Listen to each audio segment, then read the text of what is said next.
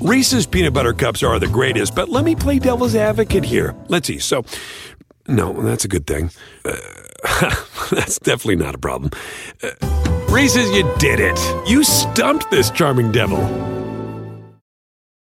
Do you want a beautiful lawn? Enter TruGreen, the easiest way to get a great lawn. Just water and mow, and they'll do the rest. Weed control, fertilization, aeration, and more. TruGreen is the official lawn care treatment provider of the PGA Tour, and they have a verified best price, which guarantees you the lowest price with no compromise on quality. You do you. Let TruGreen do your lawn care. Visit trugreen.com, T R U G R E E N.com to get the best lawn at the best price with the best people. Guaranteed.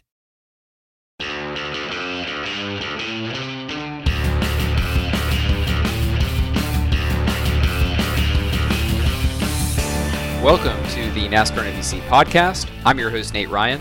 Our guest today is Chris Gabehart, crew chief for Denny Hamlin's number 11 FedEx Toyota. Chris is in his second season with Denny. Last year, they reached the championship round in addition to winning the Daytona 500 together. They stayed unbeaten in the Great American Race to start 2020 as well. But then a month into the season, all that momentum was halted by the COVID 19 pandemic, which of course has put life on pause not just for NASCAR, but for all of us as we know it. In the meantime, of course, there is iRacing. The Pro Invitational Series continues this Sunday at Dover on Fox and FS1. And the IndyCar iRacing Challenge will conclude Saturday with the series finale at Indianapolis Motor Speedway. That'll be on at 2:30 p.m. Eastern on NBCSN. Denny Hamlin won the opening race of the Pro Invitational at Homestead Miami Speedway. He's a very accomplished iRacing driver and team owner, and his crew chief also has a history in iRacing and real racing. Chris Gabehart was a super late model racer of some renown and won a prestigious race in Nashville before he got into crew chiefing full time. He remains an avid iRacing fan on the side, owns a sim rig, and has been practicing on iRacing lately with Denny. In this conversation you're about to hear, Chris has some great insight into how drivers and crew chiefs in Cup can use iRacing to stay sharp together during this extended layoff from racing. And for those who recall the last episode in which Parker Kligerman and I talked about the wonders of Twitch, Chris Gabehart has a very interesting perspective. He's learned a lot about his driver, Denny Hamlin, by watching his Twitch channel. It's fascinating stuff, and I think you'll enjoy hearing a crew chief describe learning something new about his driver. Before we get started, this is now the second time I've taped a podcast using video conferencing. The audio again turned out really well, I think, but there were a couple of glitches when the laptop I was using made a ding, so apologies for that. And a special thanks to Lisa Hughes Kennedy at Toyota Racing PR, who ensured I had a backup recording just in case, and also coordinated this conversation. Thanks to Lisa. So we'll get to the conversation with Chris Gabehart right after this. Chris, thanks for being a guest here on the NASCAR NBC podcast and welcome. Thanks for being here. Hey, no, thanks for having me. So, uh, I want to talk to you a little bit about this iRacing phenomenon. And I understand that Denny Hamlin, obviously, we've been watching him win and compete on a regular basis in the Pro Invitational Series for NASCAR. But I understand that you've been involved in the background as well there. Tell us about what you've been doing. Yeah, so involved in the background at a highly technical level in iRacing, probably not. Denny's got some uh, highly established drivers on his team that definitely have helped him with the ins and outs of how to be competitive in that space. But definitely, I enjoy playing as well. And Denny and I communicated about it a fair amount and, and even played together some. But for totally different reasons than what you might see on Sunday, he's got a pretty dedicated staff that helps him be be fast on Sundays there. So, what are you doing then during the course of the race or, or the run up to a race to help him out? So for Denny and I, really what it what it provides is a better communication platform um, between what he might fight on in an actual race at an actual track um, versus what what it is that the game might be telling him and therefore me because I'm allowed to play with him. So you know when we do drive together, whether it be in a practice or whatever, we can we can communicate. Um, what it is that he's feeling uh, there that may or may not correlate to real life. So I believe Dover's coming up next. So you can talk about how the the fall off into the corners at Dover, where you really take that big jump and land into the corner at Dover, and how the car reacts when it lands through there. as being real or not, and then the pop up out of the corner at Dover and what that feels like versus real life. And as the track rubbers up, you know, iRacing does a really good job of modeling all that stuff very, very accurately. So it provides a, a way for he and I to communicate that's more than just words. Um, with the driving background that I have, I can I can get in there and, and drive with him, and he can help communicate to me what that feels like in real life and how accurate that is or isn't. How often are you guys uh, driving in those practice races during a week? It, it's it's not been a lot, but to me this is a this is a more broad tool. Honestly, I've had a rig myself for for years now, and one of the reasons I bought it, other than it's a lot of fun, and there's a lot of different cars and tracks and stuff that you can do that iRacing does a great job uh, of allowing you to become a off-road racer for a day or what's it like to do a Formula One race at this track, or you know, all kinds of great stuff that we'd never have an opportunity to do. Um, it allows for. So the fun side of it is the obvious part, but to me, their their modeling is so good that it allows me to go to these tracks during the week while we're racing and, and just get a feel for get acclimated to Charlotte. Okay, what's he going to be fighting in turn one at Charlotte? It's got this awkward set of bumps getting into one that really makes the car get light until the splitter settles down and loads the car up and man okay yep i got it that's what he's going to be complaining about there that kind of thing week in and week out is is a tool that i use personally and gives us an opportunity to communicate with each other when needed so this is another example of your background as a driver then uh, helping you as a crew chief. You mentioned that you've had this rig for years, and you, I know you've got the late model driving background. Tell us a little bit about how much you drove, how much success you had, and how that helps you in, in getting involved in iRacing this way. Yeah, so um, you know, I've I've raced since I mean, gosh, I'm turning 39 here in a couple weeks. Uh, I've raced for competitively at a regional level or higher for 28 years now, which is insane to say. It makes me sound so old, but from from go karts to USAC open wheel mid, midgets on the pavement side to um, to super late models at a re- regional and national level. Um, I, I had I've been driving since I was 11 years old and and you know quit full time nine years I guess ago now. So uh, a lot of experience. Certainly the most relatable to, to Denny and I would be the super late model side of things. And and how it helps me with iRacing is I can I've been to a lot of these tracks in a super late model that I can also run a super late model in iRacing and I validated for myself that man, this is really realistic. They've done a great job modeling this. This is a lot like what the cars drive like. So that's a personal validation. And then Denny can do the same on the cup side of things at certain tracks that we go to and say, yeah, this is really realistic. So then that allows me to get in there with him and, and go driving at a particular track and say, okay, I know from my background that, you know, they've modeled a lot of things correctly. And Denny's telling me, yep, this is a lot what it feels like.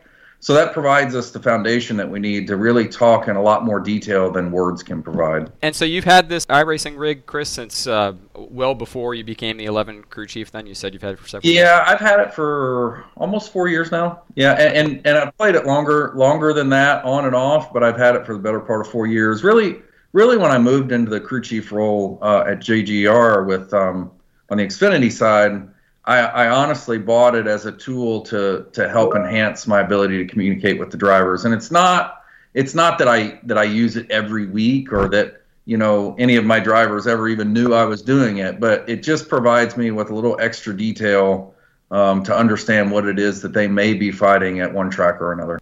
Tell me about your, your real life success and your iRacing success. How many how many victories in the super late model side in real life? How many victories in iRacing on the uh, super late model side? Yeah, so so my my biggest claim to fame in, in super late model racing would be winning the All American 400 at, at Nashville, which is you know an iconic super late model race. Uh, I've had a lot of success at the Winchester 400, never won it um, won the CRA Super Series championship, um, which is a you know kind of a regional um, uh, touring series championship, one of the bigger in the country these days. And um, you know, been to Five Flags several times and ran in the Snowball Derby, a lot of that kind of stuff. Uh, the iRacing side of things, because again, my my real job actually is very busy, so I don't want to I don't want to portray that I have 30 hours a week to dedicate to iRacing by any stretch. So the racing side of things, I haven't done a ton of on iRacing. It's more about Gotcha. going and practicing on the tracks and maybe jumping in a race or two here or there for fun. Until recently, I, I have done a little bit more of the racing just because we got so much time on our hands right now, and it's it's the end thing to do. But for the most part, I use iRacing as a tool to further my understanding. So practicing and not really competing to try to win. For the most part, yeah. I mean, I, I do jump in races here or there, but but for the most part, it's a work tool. I promise. Yeah.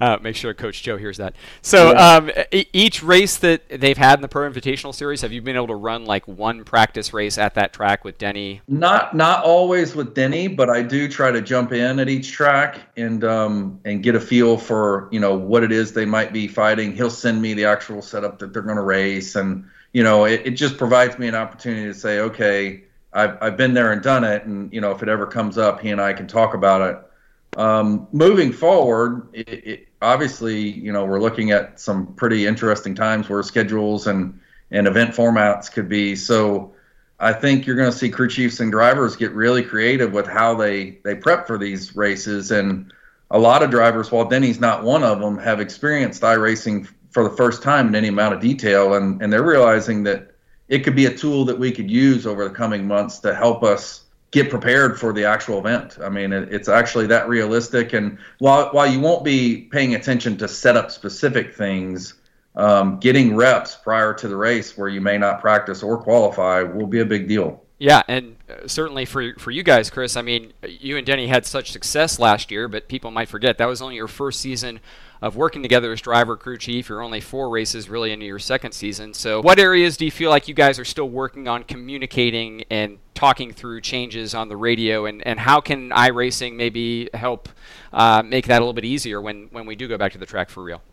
Yeah, that's a good question. So obviously, towards the end of last year, um, the last 15 or 20 races of the season, we we really hit our stride when we started coming back to these tracks for a second time, which was as much as anything about me having a notebook built about the track that I had been to the first time. Okay, here's the things that we would do different, and it really started to sh- to pay dividends the second half of the season.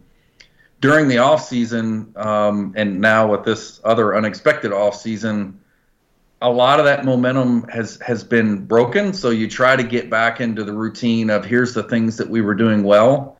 Um, Daytona's its own animal, and we went to a few different racetracks and and uh, was starting to build that chemistry again. And now we've got this big break again, and and now we're going into a totally different way of racing for the next month or two. So really, it's going to be a lot about who can find their footing again uh, in terms of momentum and. Certainly, for some, I think I think iRacing will will provide a a tool for a lot of the drivers and maybe even some of the crew guys to help relate and and, and get their feet back on in, in the pool, so to speak, of okay, this is how we how we need to do this moving forward. Yeah, because it's it appears as if with this schedule there there might not be practice at a lot of these races, right? It'll just be qualifying race and that's it. Yeah, that that's what that's what I'm hearing. So again, while the setup side of things, uh, we we have a lot of really expensive simulation tools that TRD and JGR has afforded us to sharpen over the years, and, and iRacing really can't compete at that level. But that's just the setup side. It doesn't necessarily put the driver in the loop, and it certainly isn't as accessible as iRacing for the crew chiefs and the engineers and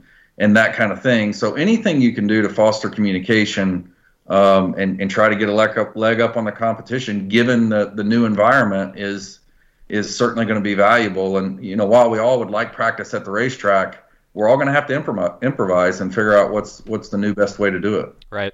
I, I don't know how much you've uh, paid attention to how what's going on with the IndyCar side of things, Chris, with the IndyCar iRacing Challenge, but it's been interesting to me that on that side, the engineers and the strategists have been involved during the week with drivers. They plot fuel strategy. They talk about handling while they're running practice laps. It sounds like that isn't happening as much on the NASCAR side, uh, specifically with you and Denny. You said you know Denny's kind of got his own support staff and system. Is there is there kind of a difference between NASCAR and IndyCar there, maybe? Yeah, it, it certainly seems that there is. Um, I I can't honestly justify whether or not there should be. Uh, to be fair, you know, I, I, I believe you can learn something any way you any way you choose to learn. So the fact that those guys are still working together and and um, you know working with strategy and trying to benefit from it in any way that they can, aside from having fun, Yeah. there is a lot of fun involved. Sure. it is I take my hats off to them. I think that's really cool, and it seems like it hasn't sort of taken the same level of seriousness on the NASCAR side, but I certainly pay close attention to it and and am doing my stuff on the side, like we've talked about, just to make sure I, I can relate to them. I, I, one thing that I will say has been really neat is the Twitch broadcast that a lot of these drivers are doing, and Denny in particular. I have really enjoyed watching that as much or more than the race for me personally because it allows me to evaluate how he works in more than just a I'm watching the 11 car go around the racetrack and every now and then he keys a button up and talks to me. I visually can watch how he thinks, what he looks at, how he reacts. It just gives me a whole new aspect for what it is, kind of, kind of getting to visit inside of Denny Hamlin's mind while he's doing the real deal, which is it's as close to it as it could be without the without the fear side of it. He's obviously not worried about crashing into a wall at 190 mile an hour, but but you you get to really experience what it is that that he's going through and how he thinks and you know what we do is is largely about communication and psychology and understanding what's going on with your driver's mind and vice versa and that's been a really neat aspect that I that I didn't realize I would get out of this going into it. I'm glad you brought that up, Chris, because I feel like that is a window into the drivers that not just you as a crew chief, but all of us have really gotten that we've never had before. I agree with you. The, the Twitch streams are fascinating, and to me, it's it's the helmets off and being able to see that focus and concentration and intensity that we can't see that with an in-car camera when the helmets are on, right? Yeah, yeah. You that's a that's a rare thing. Like you you won't get to see that ever again. I, I think and I hope that NASCAR's maybe going to learn something from it because I do think it's neat to have that level of access accessibility, but the drivers aren't going to be taking their helmets or suits off anytime in real life anytime soon. So, you know, you still won't necessarily be able to see into their eyes and, and, and really soak in what it is that they're experiencing at any given second. But I do think there's a lot to be learned from the industry. I think it seems to me that a lot of fans have enjoyed that level of accessibility. What's impressed you the most about watching Denny from that perspective and the way he manages a race? And you said you've just noticed the way he's he's doing things during the race. What, what's impressed you the most about that? Well, any of your great drivers can can do what they do at a very high level, very naturally. It just comes natural. It's not something they really have to to work at. Their processing speed mentally is just lights out fast at 190 mile an hour, they're able to process what's going on and what they need to do next very quickly. And looking inside of his eyes, I used a specific example last year after we won Bristol, and I think in some of Denny's interviews, he told you that he was setting up the pass on to DiBenedetto with 30 or so laps to go and knew exactly how he was going to do it. And again, from my from my driving background and and iRacing helped solidify that. Um, that is impressive Bristol, things are happening so fast, and what they're doing is so hard. People don't understand just how hard it is to do. But to have that mental awareness to still be able to think through every level of detail about how you're going to go about a pass 30 laps in advance while doing what is so incredibly difficult is is fascinating. Um, and I really wish, I really hope all of our fans understand just how hard that is. So the Twitch stream really gives you a whole another level of now I can see in his eyes. I can watch when he's looking up in the mirror and when he's not and you know, I can watch how he reacts when he hits a bad corner or if he hits a good corner or some of the physical cues that, you know, he's not saying these things uh, pushing the button on the radio in in a real world, but I'm getting to see everything he might say or think in these Twitch streams. So it's nuanced stuff. I can't give you specifics, but it's definitely been cool he and I talked about that a little bit some in the early part of this, and he's like, "Man, I have no idea what I look like when I'm driving." like, yeah, he said, "I've never even thought about it." I'm like, "Yeah, it's been really cool to watch." So it has been, and he has no worries. It, I think it looks cool, and I, I think you've given us a lot of great detail there as well. Reese's peanut butter cups are the greatest, but let me play devil's advocate here. Let's see. So, no, that's a good thing. Uh, that's definitely not a problem. Uh, Reese's, you did it. You stumped this charming devil. Do you want a beautiful lawn? Enter TruGreen, the easiest way to get a great lawn. Just water and mow, and they'll do the rest. Weed control, fertilization, aeration, and more. TruGreen is the official lawn care treatment provider of the PGA Tour, and they have a verified best price, which guarantees you the lowest price with no compromise on quality. You do you. Let TruGreen do your lawn care. Visit trugreen.com, T R U G R E E com to get the best lawn at the best price with the best people. Guaranteed. When you need mealtime inspiration, it's worth shopping Kroger, where you'll find over 30,000 mouthwatering choices that excite your inner foodie. And no matter what tasty choice you make, you'll enjoy our everyday low prices, plus extra ways to save, like digital coupons worth over $600 each week. You can also save up to $1 off per gallon at the pump with fuel points. More savings and more inspiring flavors make shopping Kroger worth it every time. Kroger, fresh for everyone. Fuel restrictions apply.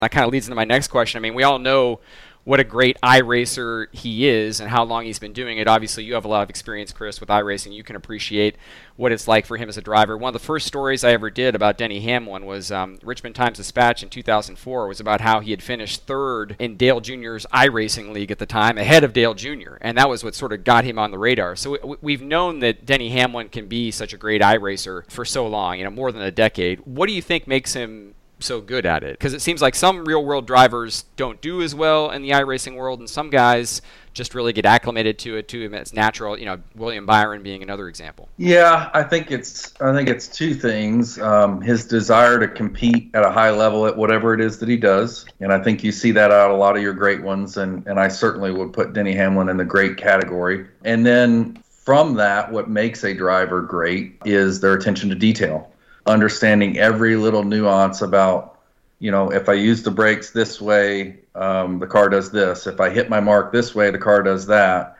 If I use my pedals in conjunction with my steering inputs this way, I get this reaction. There's just all of that stuff. Again, like Denny has alluded to, um, simulation racing um, uses the exact same inputs that real life does. Whereas other simulations, we'll call them for football or basketball or baseball, you, you can't do that. You don't get that. So it really provides a lot of crosstalk between why they're good in real life. You're watching it every day in iRacing. And it's just attention to detail, understanding that all the nuances matter. And I think one of the neat things in iRacing that maybe a lot of people don't fully realize is that unlike real life, all the cars, quote unquote, are the same. The, the aerodynamics are exactly the same. They're fixed setup races, so the setups are exactly the same. Everyone's dealing with the exact same track conditions.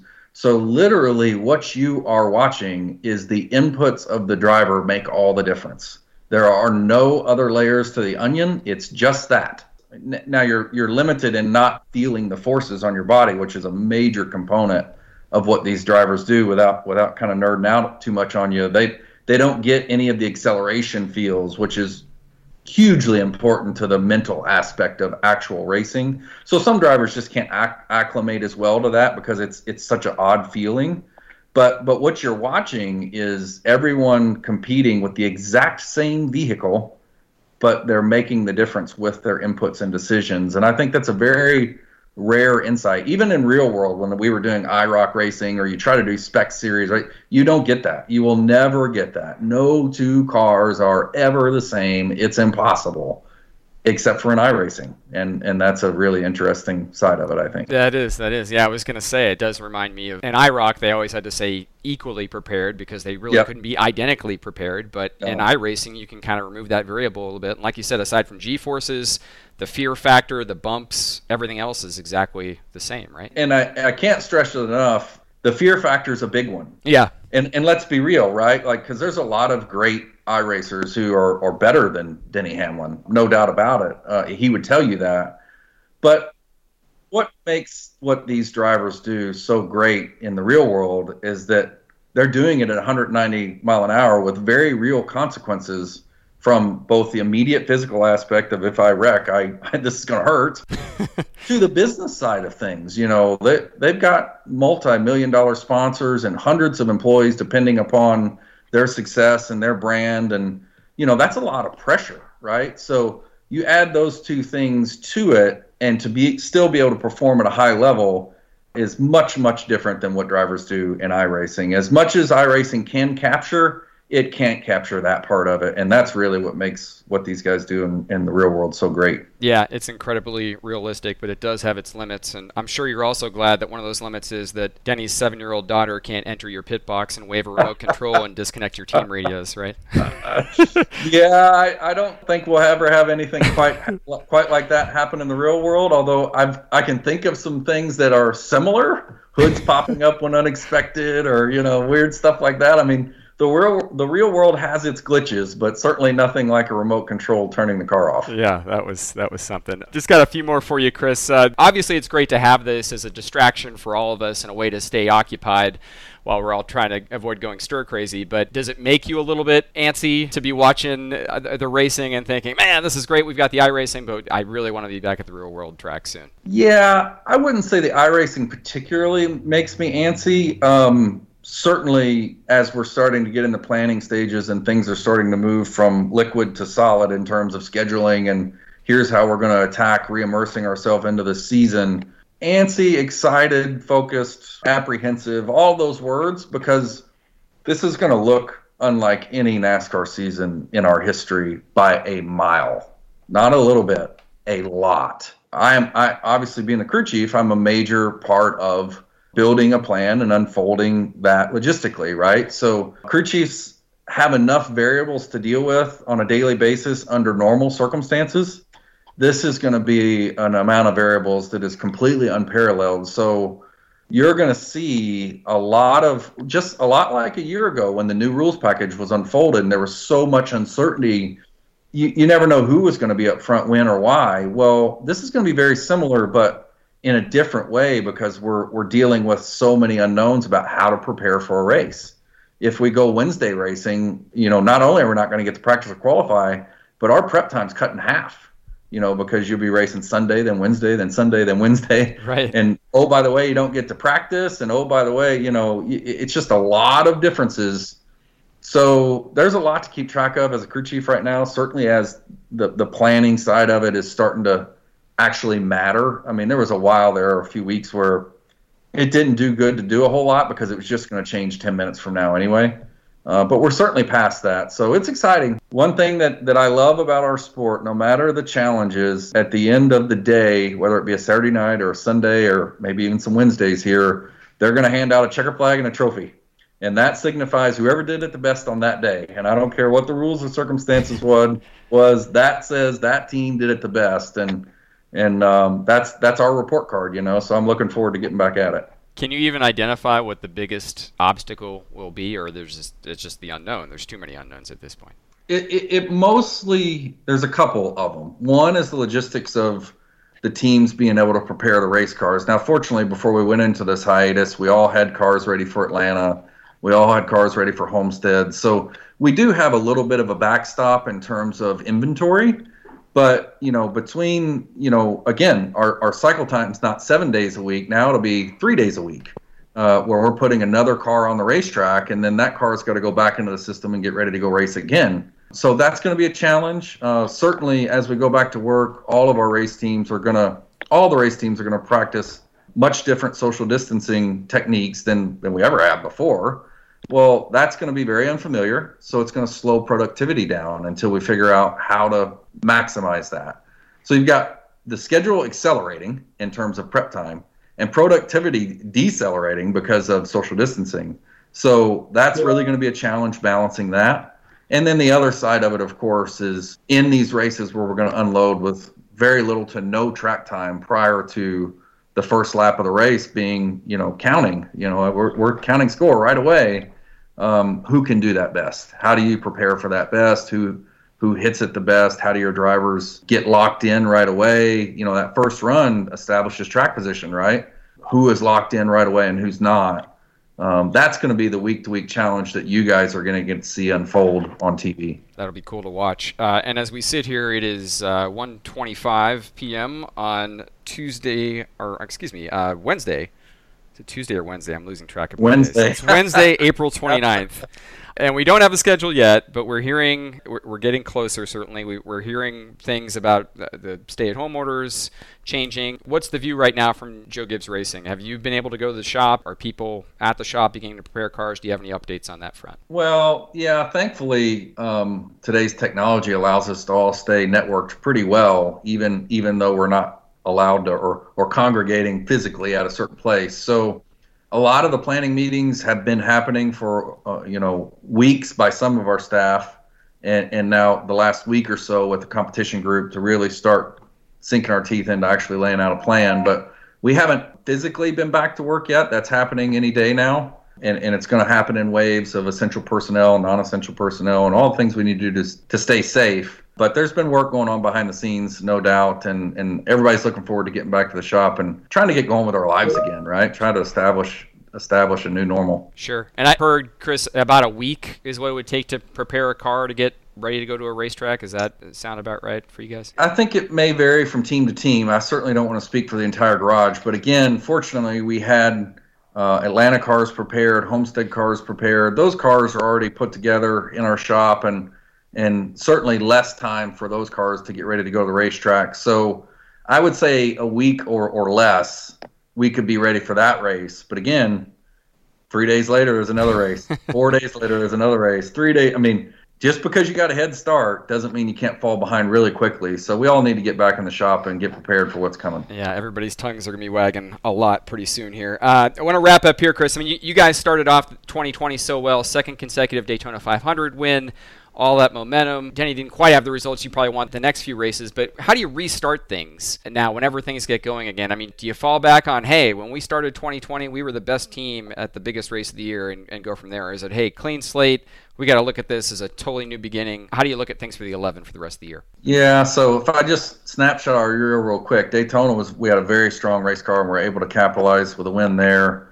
Vegas, honestly is our worst track on the circuit. We knew that was going to be a challenge. We probably should have finished a little bit better than we did, but you know, some strategy stuff and then just a poor restart. We sped at the end there, didn't get a great finish. Fontana, we ran well. Uh, we had a good race car in the race. Um, got a little damage on it, but we ran fine. I was happy with how we ran there. And then Phoenix, we, we wrecked early on, but I feel like we had a top three car, and we probably didn't have all the magic that we had the fall race of Phoenix in 2019, but we were we were pretty close to where we need to be. I left there confident. So to answer your question, moving forward, certainly a lot has, has changed, but as I name the racetracks that are being rumored, we're talking about Darlington, maybe a couple times, Charlotte, maybe a couple times, Martinsville, Bristol, Atlanta, Homestead. These are racetracks that are right in Denny Hamlin's wheelhouse. So honestly, I couldn't be more excited by the schedule that, that sounds like is laying in front of us because I think there's a ton of opportunity um, for us to wrap our hands firmly around this season, and I look forward to doing it. Well, we're all looking forward to uh, getting out there and watching you do it as well. Really appreciate all the time you gave us here on the NASCAR NBC podcast, Chris. Thanks for being here, and good luck the rest of the season whenever it begins, and uh, we'll look forward to seeing you. Yeah, thanks for having me.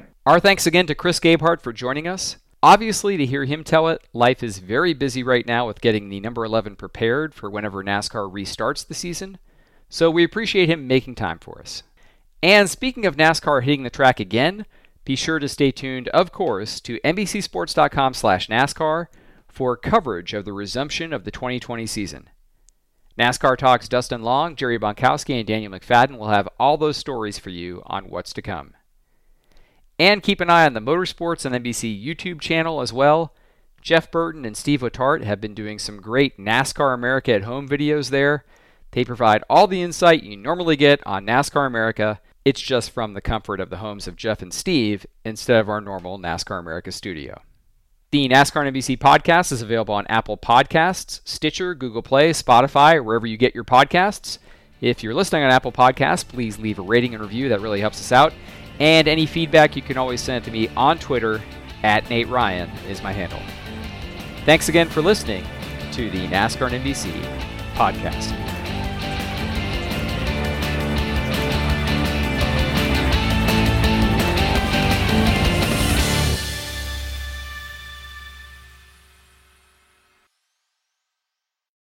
Reese's peanut butter cups are the greatest, but let me play devil's advocate here. Let's see. So, no, that's a good thing. Uh, that's definitely not a problem. Uh, Reese's, you did it. You stumped this charming devil.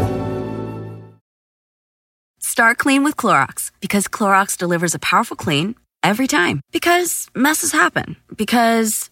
Hey, listen. Remember how you told me to toss those takeout containers before we left for vacation? And you were like, I'm serious. If that leaks over the counter, it'll be a slimy abomination by the time I get back. And I was like, yeah, yeah, yeah, of course. Don't worry about it. I won't forget.